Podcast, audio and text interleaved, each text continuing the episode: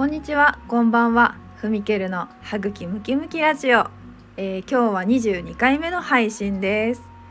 えー、昨日金曜日はね、朝から下鴨神社の忠須の森で太極拳のお稽古に参加してきました。えー、毎週金曜日の朝9時からやってらっしゃるそうなんですけど、私はねもう初めて、えお友達の紹介でね今回行ったんですけど、え太極拳ってね本当にあのゆっくり動くんですね。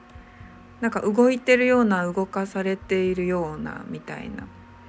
なんか気持ちいい、えー、感じ心地いい感じがしました、えー、まあ、全く初めてだったんで見よう見まねでね先生の動きをあの真似してたんですけどすごい集中できるというかねあのやっぱり忠須の森の空気ってすごいいいですね。あれがさらにまたいいんでしょうね。だいたいねなんか10人15人ぐらいは来てはったかなと思います。あの自由な雰囲気でもう皆さんそれぞれにね集中して取り組んでらっしゃってそういう空気感もまた心地よかったですね。えー、京都の朝活、まあ、興味ある方におすすめです。金曜日なんですけどね朝9時から毎週しているそうです。もう7年目なんですって。7年間毎週金曜日ってすごいですよね。もう本当に継続できる人もう心から尊敬します。はい、えー、そこでですねそうそう。あの太極拳の後お茶とかお菓子もいただいたんですよ。あの出していただいたもうお茶とお菓子がもう最高でのお餅はねお餅も出していただいたんですけど陰陽太極図のね白と黒のこう丸あるじゃないですかあれをイメージした見た目のねお餅これもめちゃくちゃ美味しくて中のねあんこと朝飲みが入ってたんですけどもうすごい奥深いというかもう一言で言えないですけどすごい美味しかったです。えー、ルミオンちゃんがね作ってくれたお菓子これは結構もういろんな人に勧めたいぐらい感動しましたそのお餅の名前が八幡餅っていう名前を付けてはったんですけどまあ、その太極拳の場所のね下鴨神社にちなんだお名前ですね。ヤタガラスがね有名やからね。ヤタガラスって皆さん知ってます？そうそう。あの足が3本ある神聖な、えー、カラスですね。神の使いとかって言われてる。日本のねあのサッカーのシンボルにもなってますね。えっ、ー、と和歌山の熊野と熊野大社とか奈良のあの橿原神宮とかでも、えー、ヤタガラスのねお守りとか売ってるんですけどあの神武天皇っていうねあ、ま、初代天皇ですね日本の。その神武天皇を熊野まで導いたっていう伝説が有名です。もうヤタガラスに導かれてねあの開かれたっていうのがあの熊野大社とかですね。えー、このね神武天皇って結構あの私最近知った話なんですけど最近本読んでて知った話なんですけどえっ、ー、とねまあ日本のね神話に出てくる人物ですよね。で、まあ、日本の神話に出てくるねアマテラスとかねあなんか有名じゃないですか。その子孫ね子孫だっていう話なんですけどえこれでなんか本でちょっと面白い話読んであのその神武天皇っていう人物は時代背景から言うとあの紀元前もう473年頃に中国のね呉っていう国があってその呉という国が越っていう国にねあの紀元前473年に滅ぼされたんですね。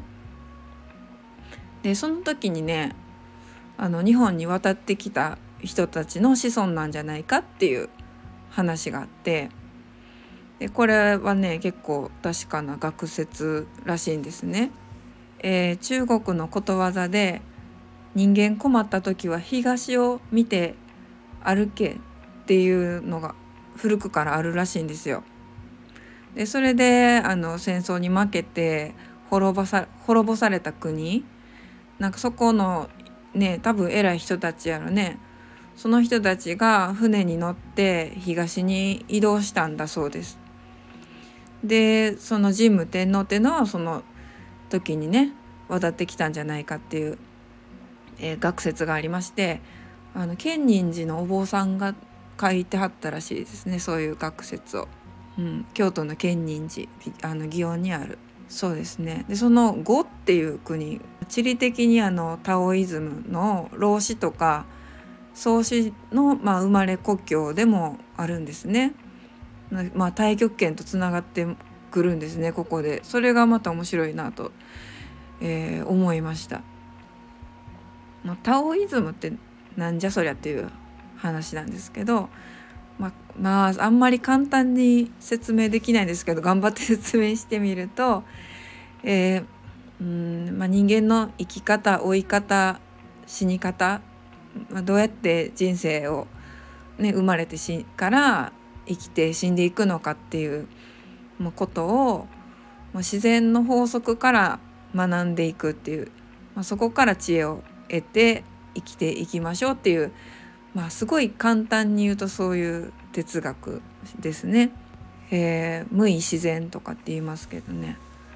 あの上善水のごとしとか、まあ、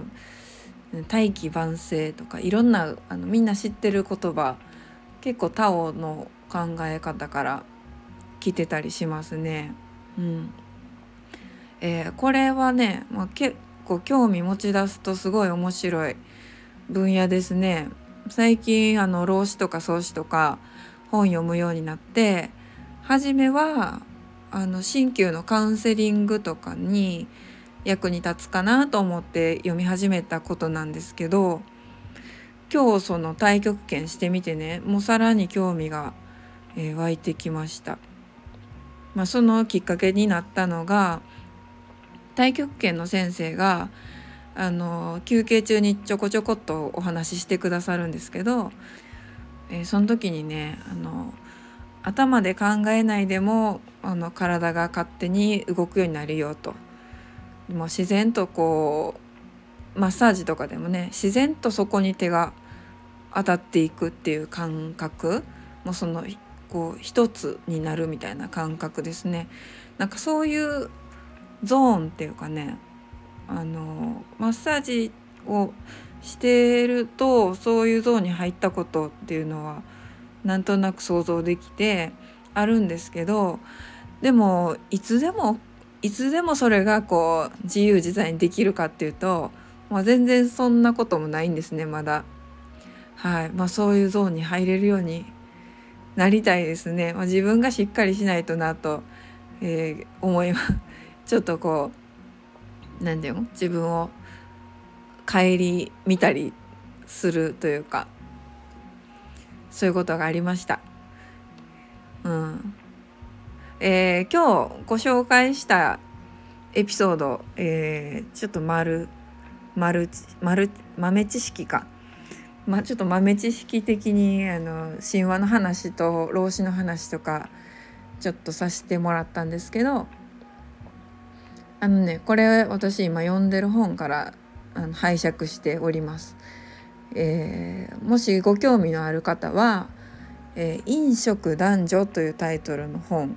えー、こちらに載っています。え著者はね京都大学で中国哲学のあの研究をしていた福永光次先生という先生とあの臨床心理学のあの河合駿先生が、まあ、福永先生のお話の聞き手となって、えー、対話形式で書かれている本になります。えー、歴史とか哲学に興味ある方すごいこれおすすめですめちゃくちゃ面白いです。えー、今日も聞いていただきありがとうございました。えお便りご感想リクエストいつでもお待ちしております歯茎ムキムキラジオのふみけるでした。ではまた。